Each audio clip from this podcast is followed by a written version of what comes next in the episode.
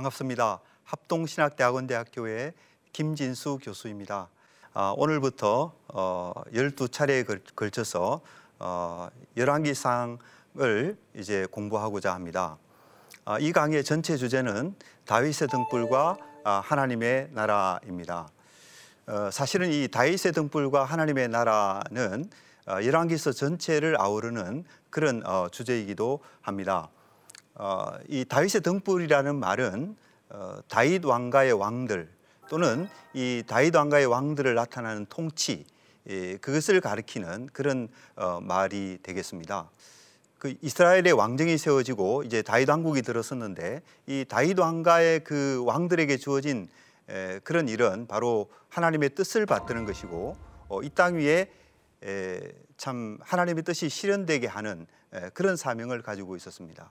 다시 말해서 하나님 나라를 건설하는 것이 이 다윗 왕가의 왕들에게 주어진 가장 아, 중요한 그런 사명이었다는 것이죠.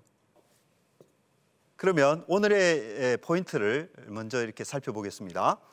세 가지인데요.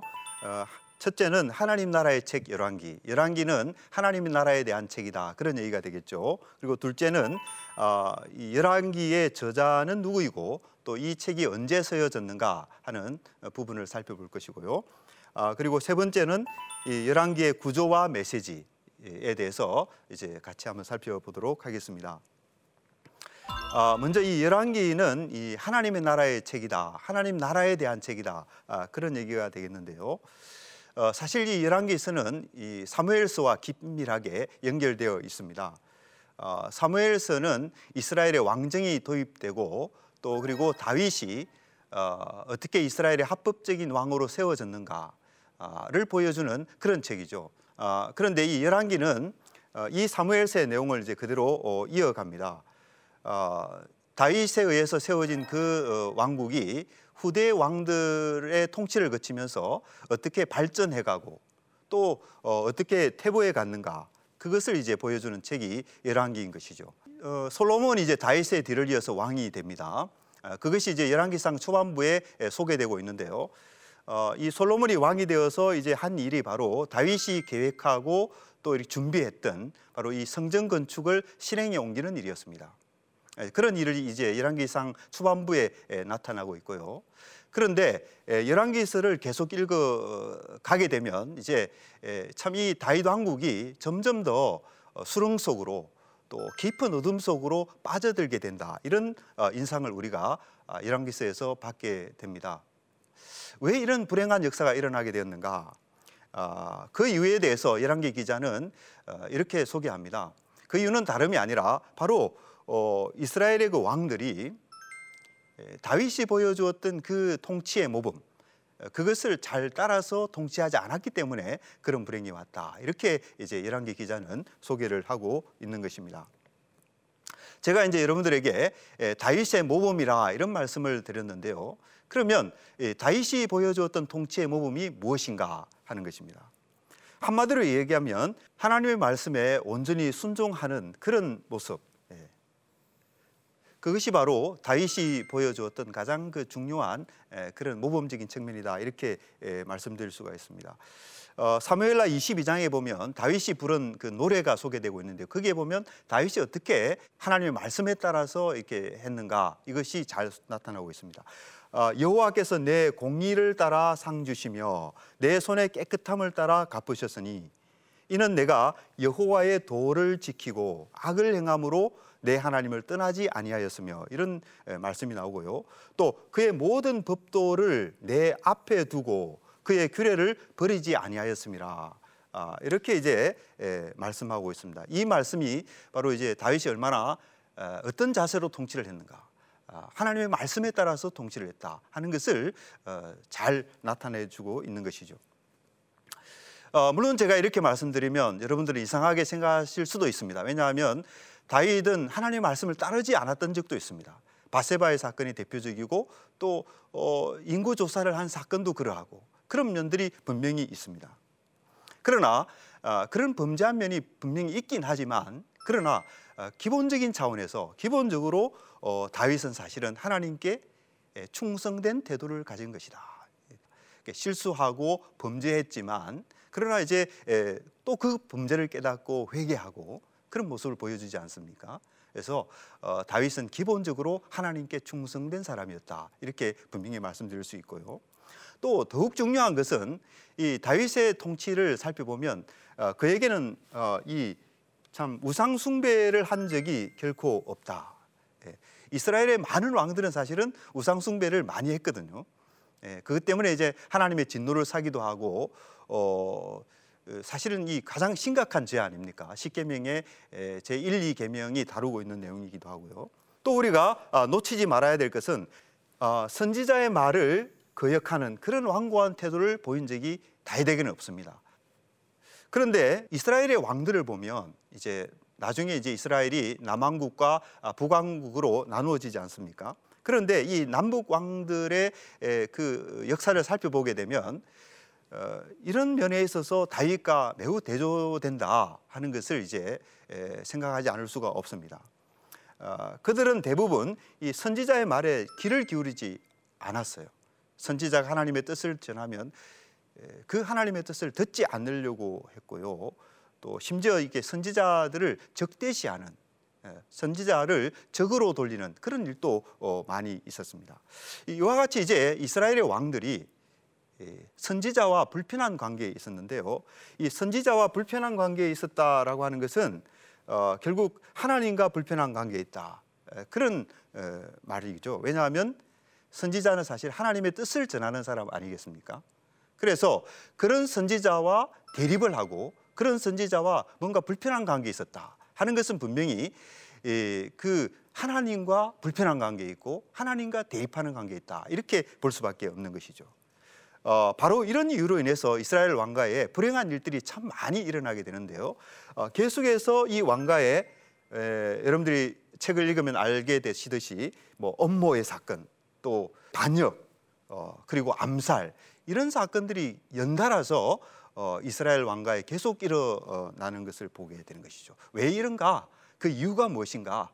어, 한마디로 말씀드리면 그 어, 남왕국의 왕들이나 북왕국의 왕들이나 어, 모두 하나같이 왕의 길에서 이탈한 것이기 때문이다. 그렇게 평가를 할 수가 있는 것입니다. 그래서 이 이스라엘이 이제 더 이상 하나님의 나라로 존재하지 않고 어, 이게 주변에 수많은 그 나라들이 있지 않습니까? 뭐 볼레셋, 아말렉, 뭐 암몬 이런 나라들이 있는데 그런 이방 나라들과 똑같이 되어 버렸다. 라는 것입니다. 그것이 이제 열왕기서가 보여주는 내용이고요. 어, 바로 이러한 이유 때문에 사실은 그 왕국이 멸망할 수밖에 없었다. 예. 왕이 왕도에서 떠나고 왕국이 그 본연의 정체성을 버렸을 때 나타나는 결과는 그 왕국이 망하는 길뿐이다. 아, 이것을 열왕기서가 아, 보여주고 있는 것이죠. 어, 그러면 이제 우리에게는 이런 궁금한 어, 마음이 듭니다. 사실은 사무엘라 7장을 보면 하나님께서 다윗에게 놀라운 약속을 주셨습니다. 어, 이 다윗에게 절대로 왕권을 빼앗지 않겠다. 영원한 왕권을 허락해 주겠다. 그렇게 분명히 하나님은 약속을 하셨습니다. 근데 우리가 열왕기의 마지막에서 발견하게 되는 것은 왕국이 참 멸망하는 것이거든요. 예, 그렇다면 이 하나님께서 다윗에게 주셨던 그 약속이 도대체 어떻게 되는 것인가? 성경을 믿음으로 읽는 우리 성도들의 마음속에는 그런 질문이 생기지 않을 수가 없는 것입니다. 근데 우리가 여기서 이제 살펴봐야 될 것이 있습니다. 예, 하나님의 약속이 과연 취소되었는가? 뭔가 이렇게 잘못되었는가? 예, 결코 그렇지 않다라는 것이죠. 왜냐하면 솔로몬이 성전 봉헌식을 한 것은 솔로몬의 통치 초기입니다. 다시 말해서 다윗 왕국의 초기입니다. 그때는 모든 일이 다 좋았을 때입니다. 그런데 그때 벌써 솔로몬은 먼 미래의 일을 어, 알려주는 내다보게 만드는 그런 기도를 하나님께 올려드리고 있다라는 것이죠. 그래서 이것은 어, 이 다윗 왕가에게 주어진 그 약속을 바라보는 우리의 지평, 우리의 지평이 보다 더 넓은 방향으로 열려져야 된다 하는 것을 나타내고 있다라는 것이죠. 봉헌 기도에서 드리는 것을 보면 솔로몬이 이렇게 기도하고 있습니다. 그들이 주께 범죄함으로 주께서 그들에게 진노하사 그들을 적국에게 넘기심에 벌써 이렇게 망할 일을 이야기하고 있지 않습니까? 어, 그런데 여기 보면 어, 자기를 사로잡아간 적국의 땅에서 온 마음과 온 뜻으로 주께 돌아와서 망하지만 또 돌아올 일까지도 이미 솔로몬의 기도에서 언급하고 있다라는 것이죠. 그래서 주께 기도하거든 어, 하늘에서 그들의 기도와 강구를 들으시고 또 용서하시며 또 불쌍히 여김을 얻게 하사 뭐 이런 내용들이 예, 솔로몬의 그 성전 봉헌 기도 속에서 어, 언급되고 있다라는 것입니다. 그래서 이것은 우리의 시각을 어, 참 왕국이 이렇게 예, 나중에 참 불행하게 예, 망하게 되지만 그러나 아, 거기에서 끝나는 것이 아니고 그 멸망과 그 불행한 파국 그 너머로 어, 우리의 시선을 확장시켜 준다 이렇게 볼 수가 있는 것입니다. 그리고 이것을 뒷받침해 주는 것이 이제 본문에 하나 더 있는데 바로 열왕기하 25장 27절로 30절입니다. 여기에 보면 어, 유다의 그 왕 가운데 여호야긴이라는 왕이 있죠. 그 왕이 이제 바벨론으로 사로잡혀 가서 이제 오랫동안 참 감옥에서 이렇게 옥살이를 했습니다. 그런데 560년에 이 요약인이 석방이 되고 지위가 회복됐다라는 내용이 어, 열왕기서 마지막에 기록되고 있습니다. 왜 그럴까요? 왜 열왕기 기자는 책을 끝맺는 자리에서 이 다윗 왕가의 왕인 여호야긴이 회복되었다라는 이야기를 하고 있을까요? 그것은 간단합니다. 바로 다윗에게 주신 그 약속을 하나님께서 잊지 아니하시다. 하나님께서 자신이 주신 그 약속에 신실하시다 하시는 것을 이 열왕기 기자는 이것을 통해서 우리에게 말씀하고 있다라는 것이죠. 어, 사실 열왕기에서는 원래 한 권이었습니다. 지금 우리가 열왕기 상하로 나누어져 있지만 원래 한 권이었는데요. 어, 히브리어로 기록된 성경이 이제 70인역으로 번역될 때에 사실은 이 두 권으로 나누어지게 되었습니다. 탈무드의 정언에 따르면 이 열왕기서의 저자는 예레미야가 저자다 이렇게 되어 있습니다. 그런데 예, 왜 이제 이런 주장들이 나오게 되는가 아, 이유를 우리가 생각해 보면 어, 사실 그 열왕기하 24장부터 25장에 나오는 내용들과 아, 예레미야서 52장에 나오는 내용들, 예레미야 마지막 부분이죠. 그러니까 이 두 본문을 비교해 보면 본문이 거의 문자 그대로 동일합니다. 똑같아요. 어, 이런 이유 때문에 아, 이 열왕기서의 저자와 예레미야의 저자가 같겠구나. 이렇게 이제 참 주장을 하는 데는 상당히 근거가 있는 것이죠. 그런데 문제는 문제는 어, 이사야에도 그런 내용이 나온다는 얘기입니다. 어, 열왕기하 18장의 내용과 18장의 내용과 또 이제 20장까지의 그 내용을 보면 이사야 36장부터 39장에 나오는 내용과 거의 동일하다라는 그래서 이것은 이제 이러한 점들이 있기 때문에 에, 책에 나오는 어떤 부분들이 이렇게 서로 동일하다고 해서 에, 그 어, 책의 저자들이 반드시 동일하다. 이것은 또 아니다. 아, 이렇게 에, 말씀드릴 수밖에 없는 것이죠. 어, 그래서 이 사실은 이 열왕기서의 저자는 누구인지 성경의 증거만으로는 누구인지 명확하게 알 수가 없다. 이렇게 보는 것이 정확한 말이라고 하겠습니다. 아, 열왕기를 읽다 보면 그게 이제 여러 자료들이 사용된 것을 볼 수가 있는데요. 뭐 솔로몬의 실록이라든지 유다 왕 역대 지략이라든지 또 이스라엘 왕 역대 지략 이런 자료들이 사용되었는데 어, 역대하 26장 22절에 가보면 이사야 선지자죠. 이사야 선지자가 우시아의 행적을 기록했다 이렇게 되어 있습니다. 예, 이 역대기의 이 증거들로 미루어 봤을 때 열왕기에서 소개되고 있는 그런 어떤 그 역대 지략 뭐 이런 자료들 이런 자료들 역시 선지자들로부터 말미암았다 이렇게 이제 추측하는 것은 아주 정당한 추측이다 이렇게 볼 수가 있겠고요. 어, 그것을 이제 더 연장시켜서 생각을 해보게 되면 어, 열왕기서의 전체 저자 역시 선지자였다 이렇게 우리가 말씀을 드릴 수가 있다라는 거죠. 어, 이것을 이제 뒷받침해 주는 그 어, 증거들이 여러 가지가 있는데 열왕기에 보면 사실은 왕들의 행적이 많이 기록되고 있습니다만은 거기에 에, 더하여서 선지자의 활동상이 아주 중요하게 다뤄져 있거든요. 그러니까 여러분들이 잘 아시는 뭐 엘리야 선지자, 엘리사 선지자 있죠, 그죠? 예, 그런 어, 선지자의 활동이 중요하게 다뤄지고 있고 또 어, 중요한 것은 이 열왕기서가 히브리어 성경에서는 선지서에 포함되어 있습니다. 그러니까 히브리어 성경은 이제 3부분으로 나누죠. 그죠? 어, 율법서와 선지서와 그리고 어, 이제 성문서 이렇게 세 부분으로 나눕니다. 그런데 이 열왕기서는 바로 어, 그 중에서도 선지서로 이제 분류가 아, 된다라는 것이죠. 어, 그래서 이런 점들을 어, 이제 미뤄볼 때 이 열왕기서는 선지자가 기록한 선지자의 글이다. 아, 이렇게 이제 말씀드릴 수가 있겠습니다. 하나님의 말씀을 대언하는 선지자의 기록이다. 그런 얘기가 되는 것이죠. 어, 기록 시점은 언제겠느냐? 이런 추측은 제가 방금 말씀드렸습니다만은 사실 다 추측일 수밖에 없습니다.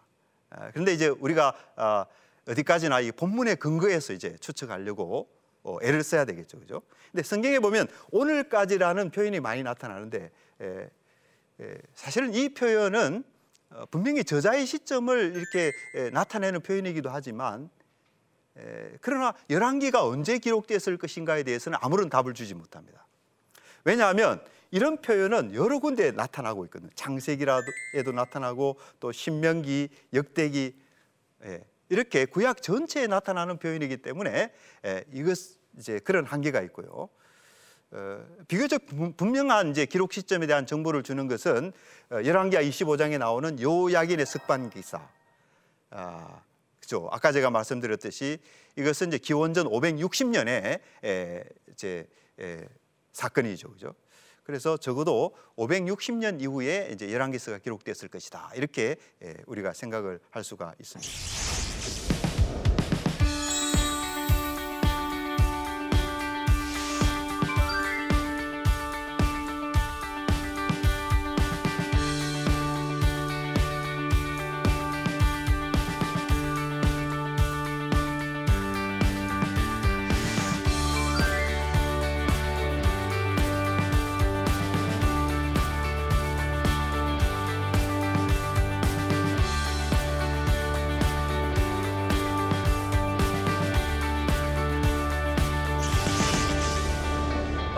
이제 세 번째로 우리가 살펴볼 것은 열왕기의 구조와 메시지 부분인데요. 어, 열왕기는 크게 보아서 3부 구조로 이루어져 있습니다.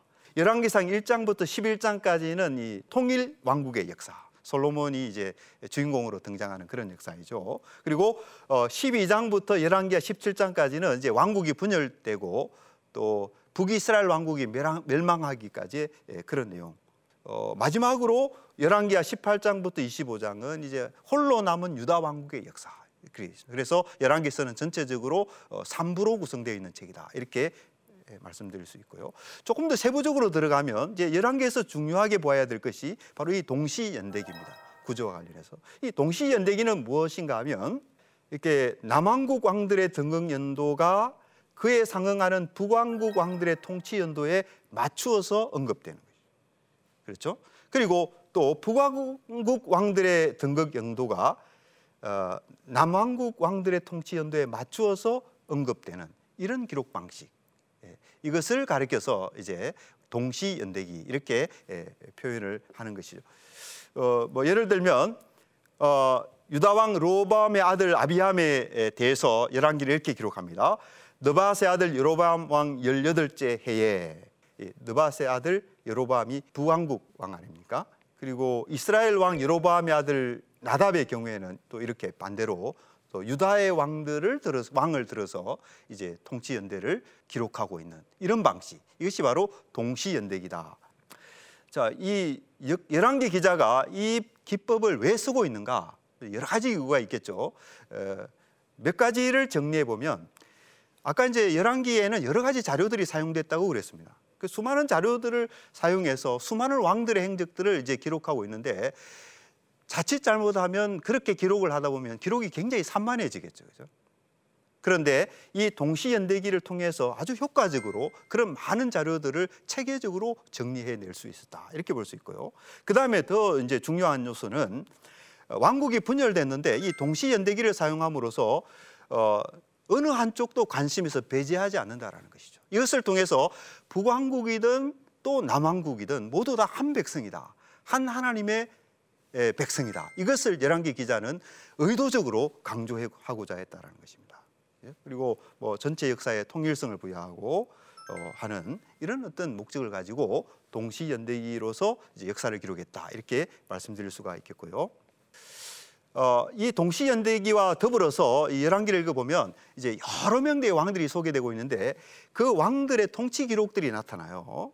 네, 보면 어, 솔로몬 이후에 모두 19명의 유다 왕들이 나타나고 20명의 이스라엘 왕들이 나타나는데 다 에, 이제 도입부와 결론부로 이제 아주 뚜렷이 구분되는 예, 그런 기록 방식을 에, 취하고 있어요. 제가 이게 도표로 만들어 놨는데 북왕국과 아, 남왕국이 이제 다 이제 비슷한 내용이 있는데 예, 차이가 나는 것이 있죠, 그죠? 바로 어, 이 남왕국 유다의 경우에는 등극 시의 그 나이가 소개되어 있습니다. 왕들의 나이가 소개되어 있고 또 특이하게도 어, 왕들의 어머니의 이름이 여기에 이제 소개되고 있는 것이 예, 이 차이점이다 이렇게 예, 말씀드릴 수가 있습니다. 어, 이런 차이점이 의미하는 것이 무엇일까? 아, 이스라엘 왕에 비해서 유다 왕에게 더 세심한 주의를 기울이고 있다. 그러니까 이것은 아마 분명한 것 같아요. 예, 기록자가 아, 유다의 왕에게 더 세심한 주의를 기울이고 있다 하는 것이죠. 왜 그런가? 그것은 바로 이 유다 왕가를 통해서 어, 다윗의 계보가 이어지고 있기 때문에 그런 것입니다. 하나님께서 다윗에게 언약을 주셨지 않습니까? 영원한 왕권을 주시겠다는 그런 약속이죠. 그런 약속이 이 유다 왕가를 통해서 흘러내려가고 있기 때문에 이 열왕기 기자는 특별히 다윗 왕가의 왕들에 대해서 더 세심한 주의를 기울이고 있다라는 것이죠. 어, 열왕기에 보면 이 다윗의 등불이라는 말이 종종 나타납니다. 어, 결국 하나님께서는 이 다윗에게 주신 그참 어, 등불의 약속 이것을 잊지 않으시고 끝까지 신실하게 지키셨다 그런 어, 얘기가 되는 것이죠. 이 등불은 하나님의 은혜로 인해 점화된 불을 뜻합니다. 그렇죠? 예. 그리고 어, 다윗 합법적인 통치를 나타내는 거예요. 그래서 이런 그 등불을 하나님께서 계속 유지되도록 그렇게 해 주셨다라는 것입니다. 이것이 바로 어 이제 말할 말씀하고 있는 것은 언약에 신실하신 하나님이다 하는 것입니다. 어, 그런데 이 유다 왕들에 대한 평가를 보면 어, 제 19명의 왕이라고 그랬는데요. 제한 없이 여호와 보시기에 정직한 왕은 두 명입니다. 그죠? 그리고 조건적으로 정직한 왕은 여섯 명이에요. 그리고 어, 여호와 보시기에 악을 행한 왕으로 소개되는 왕들은 11명입니다. 이렇게 에, 평가가 되어 있고요. 어, 그런데 이스라엘의 왕들의 이 평가를 보면 어, 20명의 왕들이 하나같이 여호와 보시기에 악을 행한 왕이다. 이렇게 이제 예, 평가되고 있는 것을 볼 수가 있습니다. 어, 이것은 어, 이제 이 다윗 왕가에 속한 왕들이 이스라엘의 왕들에 비해서 훨씬 더 건전하게 통치했다. 그런 어, 것을 분명히 보여주죠, 그죠? 어, 그리고 어, 그것은 또 다윗 왕가에 주어진 하나님의 그 은혜로운 약속, 어, 그것과 무관하지 않다. 이렇게 말씀을 드릴 수가 있겠습니다. 근데 이 유다 왕들의 평가 기준이 중요한데요. 평가 기준은 이제 다윗입니다. 아, 그래서 선한 왕은 그의 조상 다윗의 모든 길로 행하였다. 다윗이 기준이 되고 있죠. 그리고 악한 왕은 그의 조상 다윗과 같지 아니하여 역시 악한 왕에도 다윗이 기준으로 어, 나타나고 있습니다. 그런데 이스라엘 왕들을 평가하는 기준을 보면 이 느바세 아들 여로보암인 것을 알 수가 있는데요. 뭐 여기 보시듯이 여로보암의 길로 행하며 그가 이스라엘에게 범하게 한 그 죄 중에 행하였더라 이렇게 평가가 되고 있고요. 어 근데 이 비교가 주는 메시지가 있는데 그것은 이 왕국의 분열이 불가피했다 할지라도 참된 왕의 모델이 누구인가? 아, 그것은 바로 다윗이다. 예, 예, 그런 것이고요. 그 다음에 예, 다윗 왕가의 마지막 소망이 있다. 하나님의 백성들이 무엇을 바라봐야 되는가? 바로 다윗 왕가의 소망이 있다. 그런 메시지를 전하여 주고 있다라는 것이죠. 자, 마지막으로 이제 이 열왕기서의 관심사 에 대해서 말씀을 드리고 이제 마치고 나는데요. 어, 이 열왕기의 관심사에서는 이제 이 여호와 보시기에라는 표현 속에 잘 나타나고 있습니다. 어, 열왕기는 분명히 왕들의 행적을 평가하고 있습니다. 그런데 그 평가를 어떤 기준에 따라서 하고 있느냐? 어떤 정치, 군사, 경제 이런 측면에서 왕들이 얼마나 큰 업적을 남겼느냐 그것을 보이는데 열왕기에 관심이 있지 않다라는 것이죠.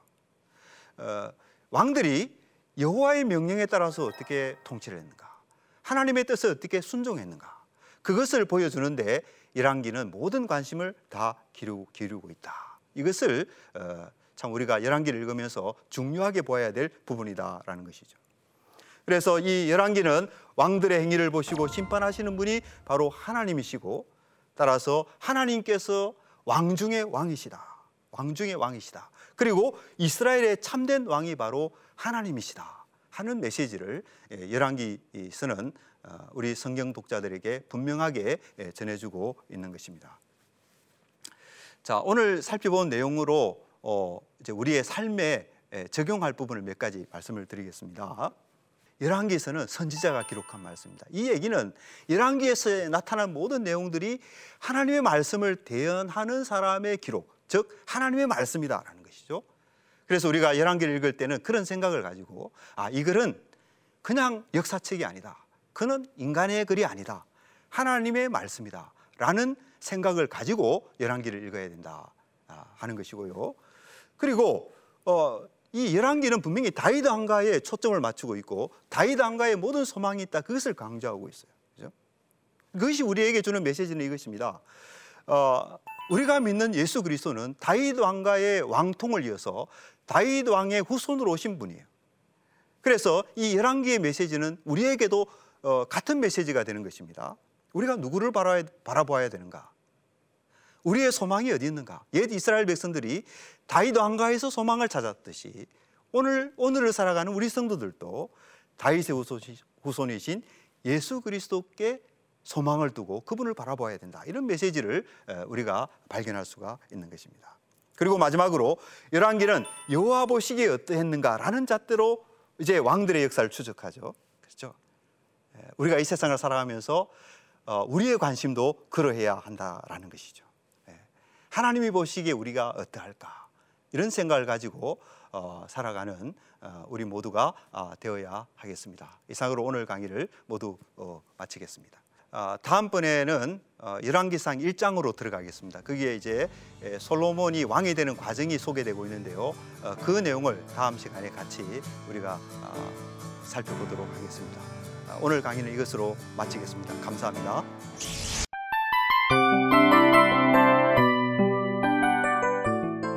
이 프로그램은 청취자 여러분의 소중한 후원으로 제작됩니다.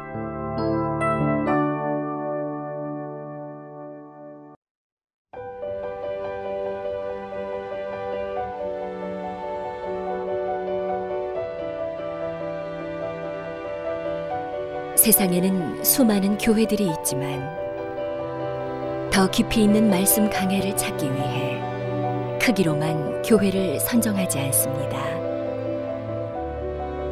보다 좋은 영적 콘텐츠를 더 많이 나누기 위해 방송비를 받지 않습니다. 1년 365일 복음만 전하고 싶어서 우리는 광고를 하지 않습니다. 온누리의 복음을 땅끝까지 CGN TV와 함께 땅끝 성교사가 되주세요